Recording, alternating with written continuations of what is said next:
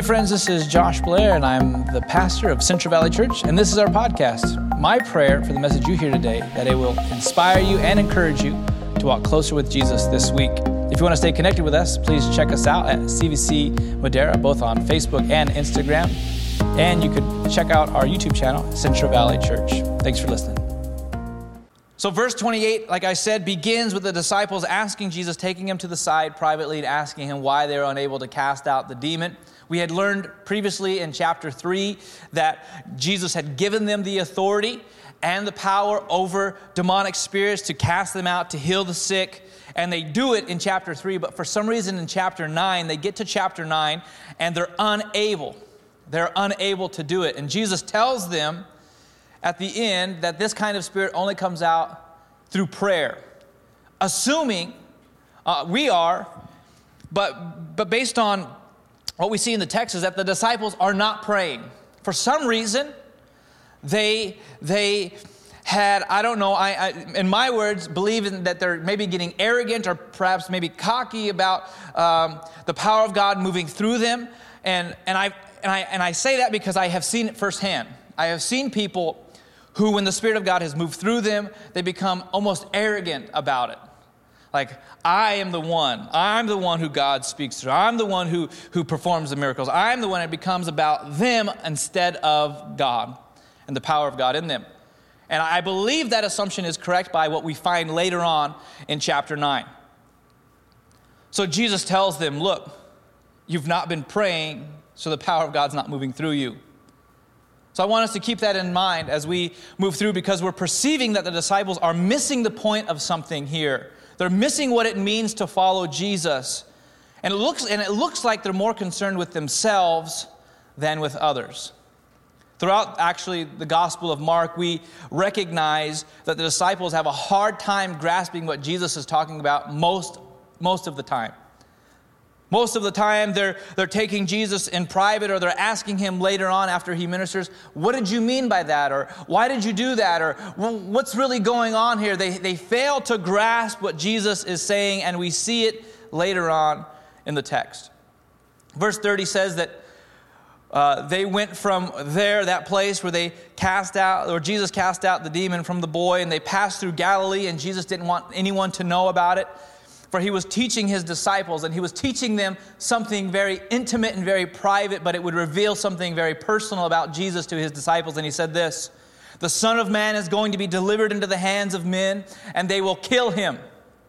And when he is killed, after three days he will rise.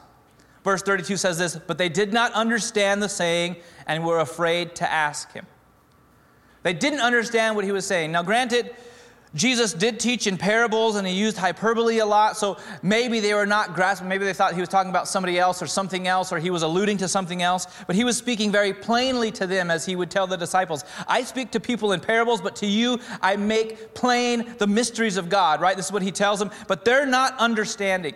And it says that they were afraid to ask him. Why would they be afraid to ask him? Because they didn't want to look dumb. Right? Anytime someone, okay, so when you're in school, and you're supposed to know the answer, and, the, and, and, and you don't know the answer, you just nod and agree, like, oh, mm-hmm, that's right. You don't want them to look dumb at all. You don't want, you don't, it, it's a pride issue, right? Am I the only one who's ever done that? Okay, thank you. You know, I, I remember I was not a very good reader growing up, and uh, I would just fake it till I could make it. Do you remember when the teacher would assign, you would have to read the texts. Like you have a big textbook, and the teacher said, We're going to read this story. I remember it was like in uh, seventh or eighth grade. And we'd have, you open up your textbook, and we're going to read this story, and it would be paragraphs. And I would count which paragraph I would have, right? Have you ever done that?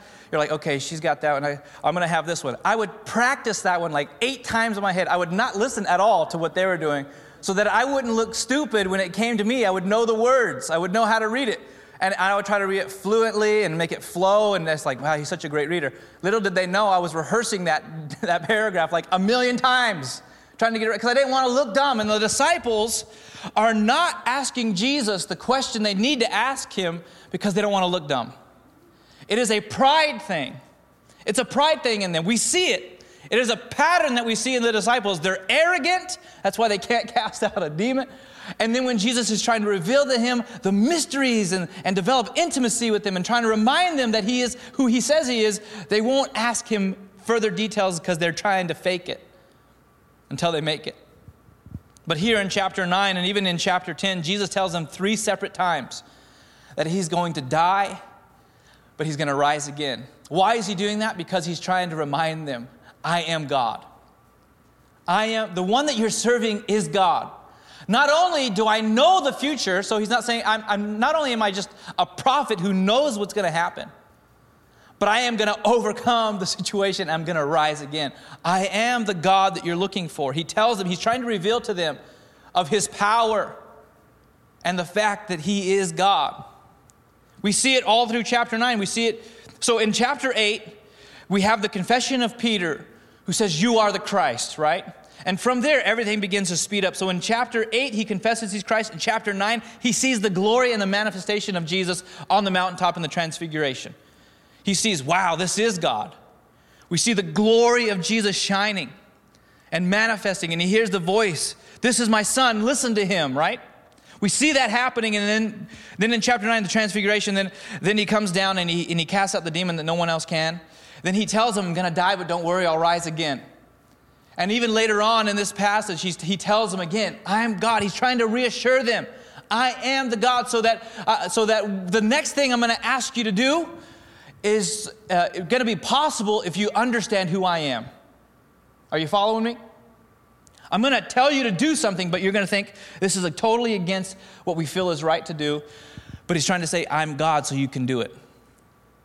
He's telling them all the way through this chapter, but the disciples don't get it. They don't understand the one whom they're following or the one they're serving. And they begin to argue. Verse 33 says this And they came from Capernaum, and when he was in the house, he asked them, What were you discussing on the way? Verse 34 says this But they kept silent, right? Pride. They, they were ashamed of what they were discussing. They kept silent, for on the way they argued with one another about who was the greatest. Can you imagine? That's, that's crazy. They're trying to argue who of themselves are the greatest, and they don't want to tell Jesus because they're ashamed of it. Verse 35 says this And they sat down and called the twelve, and he said to them, If anyone would be first, he must be last of all and servant of all.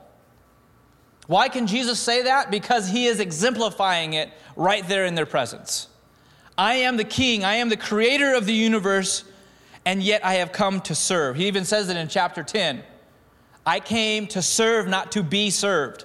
And he's saying, if you're going to follow me, I want you to be servants. Don't worry about being first, be last, because I am God. And he's trying to tell the disciples. And the disciples, they're, they're so mixed up that they're, they're confused about what's going on. They're coming from a failed exorcism where they couldn't do the things that they had been given the power to do. And as they're walking along, are arguing who's greatest out of the 12 of them. And Jesus asked them about it, and they try to keep a secret. It reminds me of Adam and Eve in the garden. When they, when they had direct a command from God, don't eat the fruit of this tree, and they walk over and they assume in themselves they know what's best for themselves, and they ignore the command of God based on their own, their own pride issues and decide, I know what's best for me, and I'm going to take. And when they do, then they hide, try to hide from God because of their, their shame. And I think with that, that, that nature is within all of us. As followers of Jesus or people who, who aren't believers in Christ, that nature is in all of us. That we think that we know what's best for ourselves over and against the Word of God. And when, when our pride is exposed, then we try to hide from it. And we try, we understand how foolish it is, and we try to hide ourselves. But Jesus wants to set the record straight. Notice he doesn't even, they don't even tell him what, he's, what they're talking about on the road. When he asks them, they just stop. But Jesus knows what they're talking about. He knows every heart. So he pulls them aside and says, Look, look, if you want to be first, if you're arguing about who's first, Who's greatest? If you want to be great, be the servant of all. If you want to be first, be last. And this is how my kingdom works. And to, to illustrate that, he, he brings a small child in their midst. He's saying, Look, if you, in my, in my kingdom, don't try to elevate yourself over other people. My kingdom is not about competition. My kingdom is not about you put others down so you can be that you can stand up on them, that you can stand over them. And he tries to demonstrate, I don't want you caring about yourself. I want you to be caring for others and serving others. Verse 36 says this, and he took a child and put him in the midst of them. And taking him in his arms, he said to them, Whoever receives one such child in my name receives me. And whoever receives me receives not me, but the one who sent me. What is Jesus saying here? For, for, to fully understand this saying, we have to understand the role of a child in that society. The first thing is this that children are not, we're not seen as, as they are seen today. Children are not, we're not seen as innocent in biblical times, right? Uh, even St. Augustine was like, children are little devils, is what he basically called them like little devils. And those of us who are parents, we know that children are heathens. We know that the Lord is not in you, little one. we know that they need to be radically transformed by the power of Jesus too. Right? So, but but back then they were not seen as innocent, they were not seen as valuable. Parents, if they didn't want a child after its birth, they could just set it outside their door and walk away. They, they didn't have to care for it. They weren't responsible for it. They had, it was, it was, a, it was commodity, it was a property to them. The child was not seen as valuable. So, what Jesus is saying here is if you will receive a child in my name, you receive me. What is he saying? What's interesting about the word child in the Aramaic, it is a, it's, a synop, it's a synonym for servant. They were interchangeable. So Jesus is tying himself to servants. He is tying himself to those who are lowly and of no estate. He is tying himself to the marginalized, to the oppressed, and those at most risk within society. And he's saying, if you receive them in my name, you don't just receive them, you receive me. And if you receive me, you don't just receive me, you receive the Father who sent me. That is a huge statement, not only in that time, but today that Jesus is saying, if you want to know what it means to be my follower, you will be the one who serves and not is served. You'll be the one who is humble and not proud. And he's confronting the pride within the disciples' hearts.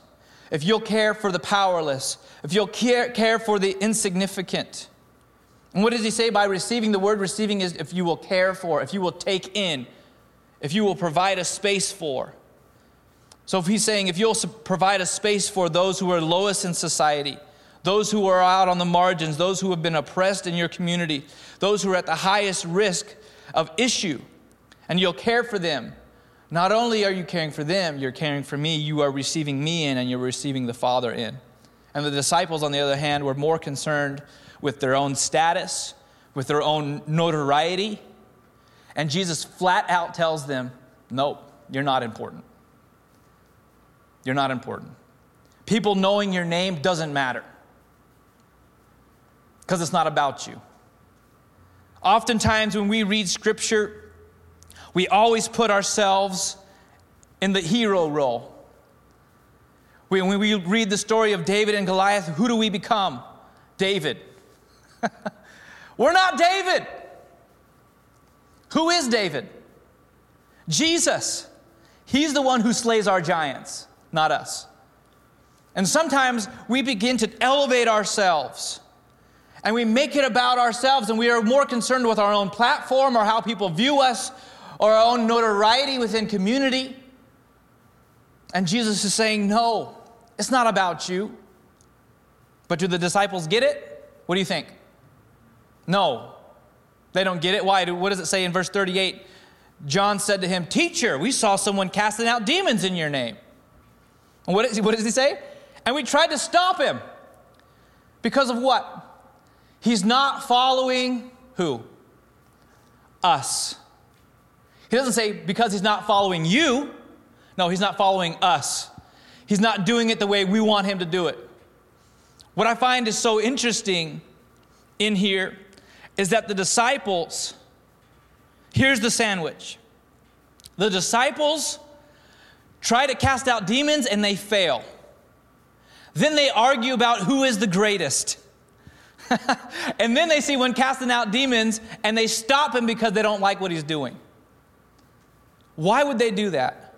Because of arrogance and pride. I don't like the way you do it. In fact, your success makes me look bad, and we're not going to have that. So you're going to stop. Because you should do it the way I want you to do it. You should get in line behind me. This is, the, this is Mark is clearly pointing this out to us. When disciples of Jesus are more concerned about their own greatness rather than the greatness of God that they serve, they are, they are misconstrued and they're off track. And we miss the point of who Jesus is and why he came.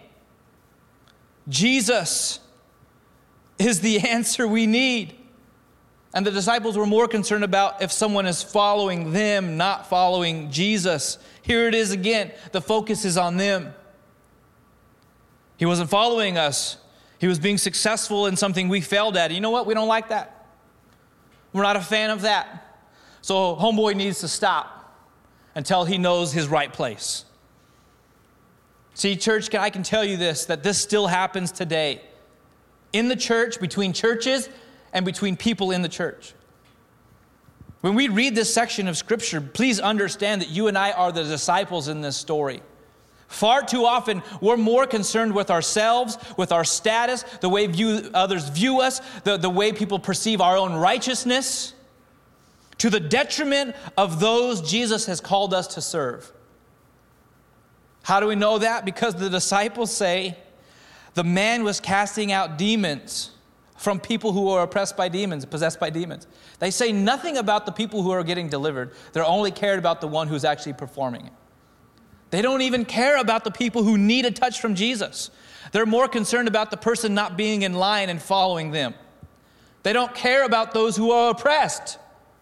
And if that happens in the church, when we stop caring about those who are oppressed, we've missed it. We've missed it.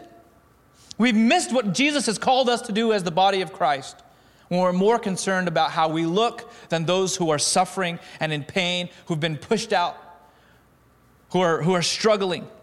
I think it's insane, but yet it still happens. We see it between churches who are competing with other churches for the same people. They're competing about the next, next big idea, the next great thing that's going to make them look great, to get their name out there. What's crazy to me is that churches sometimes are more concerned with their names than the name of Jesus. Hey, we're out here. We love you. We're from Central Valley Church. No, no. Hey, we love you. We're out here. Jesus has sent us. We're here to lift up the name of Jesus. We're here to tell you Jesus loves you, that He came and died for you, that you could have hope in a future. We're not concerned about people knowing our name so that they can come to our church, so that we can get bigger, so that we can get more well known in our city. No, we want the name of Jesus to be well known in our city. It happens. Even, even the way we talk about other churches, and I know that I'm guilty of it. Oh, that church I hear over there, I hear that it's boring. I hear that it's lifeless. Or you'll hear, oh, that, that church is crazy. They're a little out of control. They're a little out there for me. As if we have the responsibility to tell people what we think about their church. As if our voice and our opinion matters. Why? Because we elevate ourselves. And we're prideful and we're arrogant, thinking that we have the answer when we don't. It happens and it's because of a spirit of jealousy and a spirit of competition. And Jesus doesn't want that at all in his church. He wants a spirit of unity because competition and jealousy quench the spirit of God that brings life and freedom. Not only do we see it in churches, we see it from people to people, and it's rooted in our lack of understanding of where our value comes from and who Jesus really is. Our value is not in what we do. Our value is found in what has been done for us on the cross. When Jesus, he paid the ultimate price for us, he declared our worth and our value in the cross, saying that you are worthy of life. I am going to spill my blood so that you can be redeemed. It was not an act of our own. It was not in our own doing. It was not in our own uh, performance. It was done at the cross. He demonstrated our value. So if our value is determined in the cross, then I don't have to push you down to lift me up. Because my value is not based on what I do, it's based on what He's done. He, the innocent, died for the guilty. The king became servant so that we could enter his kingdom. He elevated us with a place. And when he did that, it didn't diminish who he was. He's still king, he's still God, as he brought us up with him. So our value isn't found in what we do. Our, also, our value is not found in the gifts we possess. Sometimes we, we, we try to demonstrate, or we, our, some of our gifts and our talents are, are greater on display than others, and, and, and foolishly we say those values and those gifts are greater than those other value and other gifts. And, and we, we allow our gifts to elevate us above other people. Sometimes we elevate our gifts over others to make us feel more valuable. There's a story. The story of the unknown exorcist in Mark is oftentimes paired with another story found in Numbers chapter 11. In that, in that portion of scripture, Numbers chapter 11, Moses is complaining to God, saying, This is so much work for me. This is so heavy for me. I can't, I can't bear it on my own. And God tells him, This is what I'm going to do. Get 70 of your elders, bring them into the camp, into the, out of the camp, into the tent of meeting, and I will take some of the spirit that's on you and anoint them with it, so that they can also lead the people well. As they do that, they say, okay, he, he says, he calls the 70 elders to come. Just like in any church, when you call people to come, there are people who just don't. Yes? So a few of them hang back at camp. They don't come. The Spirit of God falls on them and those in the meeting place start prophesying and declaring the goodness of God. Those who didn't come, they still they start prophesying in the camp and crying out. And Joshua tells Moses, there are people prophesying in the camp. We need to stop them. This has to stop. This is out of control. And what does Moses say in verse 29? He says, Are you jealous for my sake? I wish that all of the Lord's people were prophets and that the Lord would put his spirit on all of them. What is Moses saying? It's not about me. It's not about me. It's not about me being the head honcho, being in charge, so that you could admire me and look up to me and think I have all the answers. No, I wish the Spirit of God would be on all. And what does First Peter chapter 2 say? It says this that we as believers are we all belong to a to a priesthood. There is a priesthood of all believers, that we all have been given certain gifts and certain callings for the body of Christ, so that we would not elevate ourselves above anybody else, so that we would be people who understand that our value comes from God and, and we understand who Jesus is. He is God, He is King, He is Master, He is the greatest. We are called to be His servants. We are a royal priesthood, you and I. In my prayer, we understand the day of Pentecost, the Spirit of God fell on all who called upon the name of Jesus. We have all been given the Spirit of God to speak the words of God, the truth of God, declare the wonders of God. And it's not about, I'm greater than you, you're less than me. So, what, what is Jesus saying here? The, you understand that jealousy and envy and competition must not be amongst us as followers of Jesus. Or we should not elevate ourselves over others, but be the first to serve. Our value is found in what has been done for us in the cross, not what we do. So, competition should cease, jealousy should stop, because it's not about us, it's all about Jesus.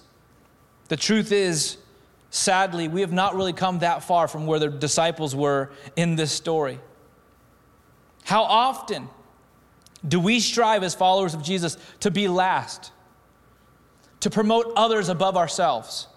How often do we do that? We don't. We're like, hey, I got to be seen.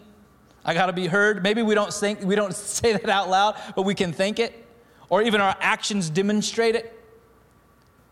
How often do we try to promote others at work, others at home, even others in the drive through? No, no, please, you go first. That, I'd never do that. In fact, at the car wash the other day, this lady comes in, swoops in. I was like, oh no, uh uh I, I, told Faith she, she, was driving. I said, if I was driving, I would have like got right up on her honk, like, uh uh-uh, uh sister, get behind me. It's just, it's our nature. Maybe it's my nature. We don't want people to be ahead of us. Man, I feel like I need to confess some stuff. Starbucks, people behind me, I'm sorry. That line at, uh, on 16, they don't know how to do it right. So people come in from all angles, and you got to fight for yourself to get in line. I've cut some people off, I know. This is not our nature to promote others before ourselves. But as followers of Jesus, Jesus is saying, That's exactly what I want you to do. And the world will take notice. But maybe you're thinking, Yeah, that sounds good, but look, I gotta, look, no one's gonna promote me at work. I got to do it. I, I, I, have to take care of myself. I got to watch out for myself. I got, I got family to take care of. I got to provide for myself. But what if Jesus sees it differently? The whole time Jesus is telling his disciples that if you want to be first, you got to be last. You got to be you got to care for the voiceless, you got to care for the oppressed, you got to take care of those most at risk. The whole time he's saying that, he is at the same time telling them, "I am God." The whole time.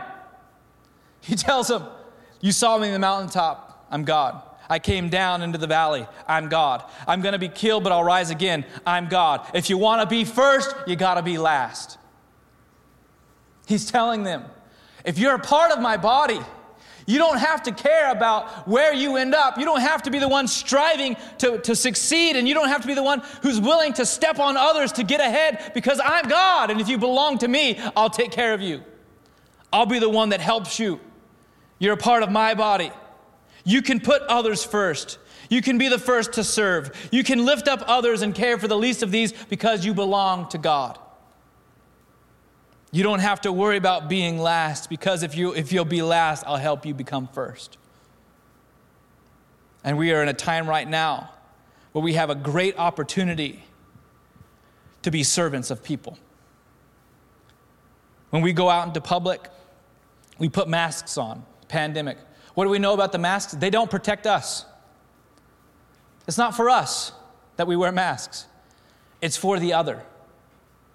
Just in case I might have something, I don't want to spread it, so I put a mask on. I do it not for my own concern, but for the other. It's a demonstration that we care about someone else.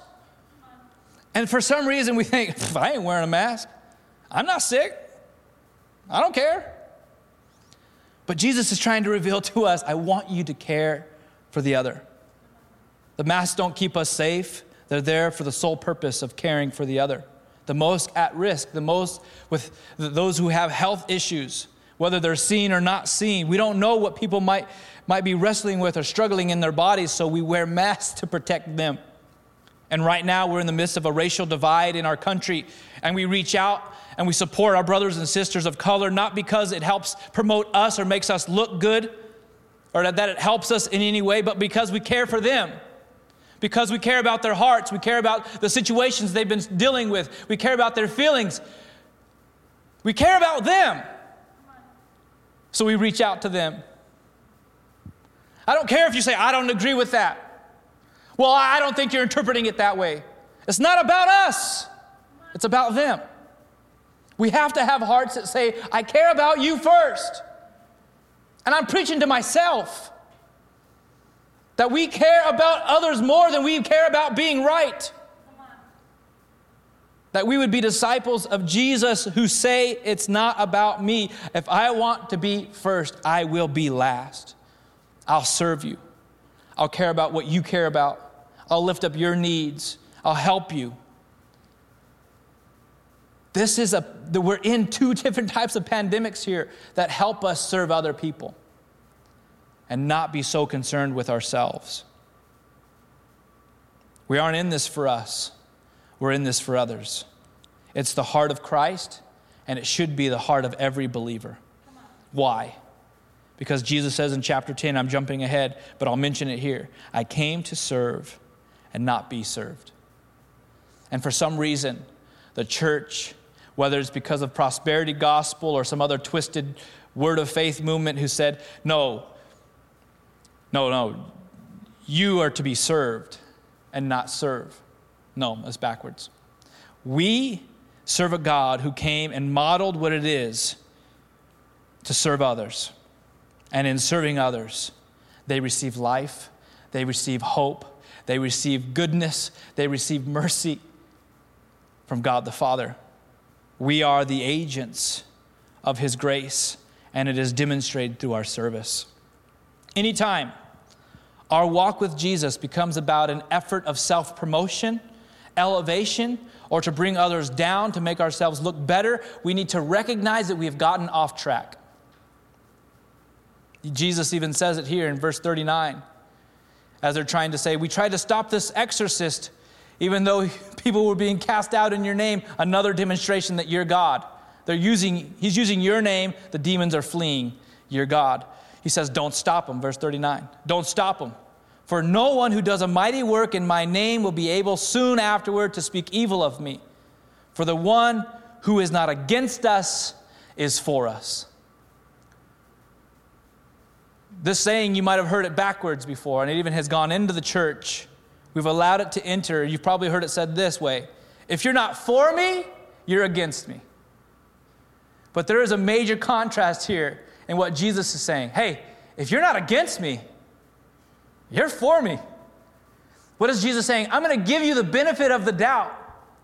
I, am going to believe that, that what you're doing is going to be successful, that what you're doing is going to be a promotion of Jesus and not yourself. I'm going to give you the benefit of the doubt. In today's society, it's the opposite. If you're not for me, if you don't do it the way I want you to do it, then you're against me and you're pushing me down. Jesus is saying to us as the church, no, we should be different from the world. If you're not against me, then you're for me. If you're not doing harm to the work of the gospel, keep going. If you're, if you're lifting up the name of Jesus, even if I don't necessarily agree with everything and how you're doing it and the way it looks, keep going. If you're not against us, you're for us. Jesus, in the end, He'll sort it all out. But it helps us to recognize that in our effort to discourage or to shut something down, we might be in the wrong. It's a call for humility. It's a call to understand that it might be coming from a place of jealousy or a place of competition, and we might be the ones who are actually doing the damage to the gospel and not the other. What Jesus is saying, and this is the word for all of us, if you hear nothing else this morning, the word for all of us is this Jesus wants his disciples to have humble hearts. Humble hearts, not pride, not arrogant hearts, humble hearts. We also know this in Micah 6 8. It says that you know, O man, what is good, the Lord has shown you. But what does the Lord require of you but to do justice, to love mercy, and to walk humbly with your God? Jesus, to serve somebody is to humble yourself. To serve others is to humble yourself. Jesus wants us to humble ourselves. And what do we know from Scripture? There's so many things going on in the world today. There's so many things going in your life right now. I know. Several of you are wrestling and dealing with hardship, pain, potential loss. What does the Bible say? if, if my people who are called by my name, who will, if they'll humble themselves and pray, seek my face, turn from their wicked ways, that he will heal our land. But there is a, there is a need for humility. That we should be a people who love justice, who seek mercy, and who walk humbly with God. Jesus takes it a, step further to illustrate it. Verse 41, he says this For truly I say to you, whoever gives you a cup, of water to drink because you belong to Christ will by no means lose his reward. Jesus is saying an act of service to another in my name has a reward attached to it. There is something that can be earned if you be willing to serve. If you be willing to humble yourself, even a cup of water in my name, there is a reward in heaven attached to it.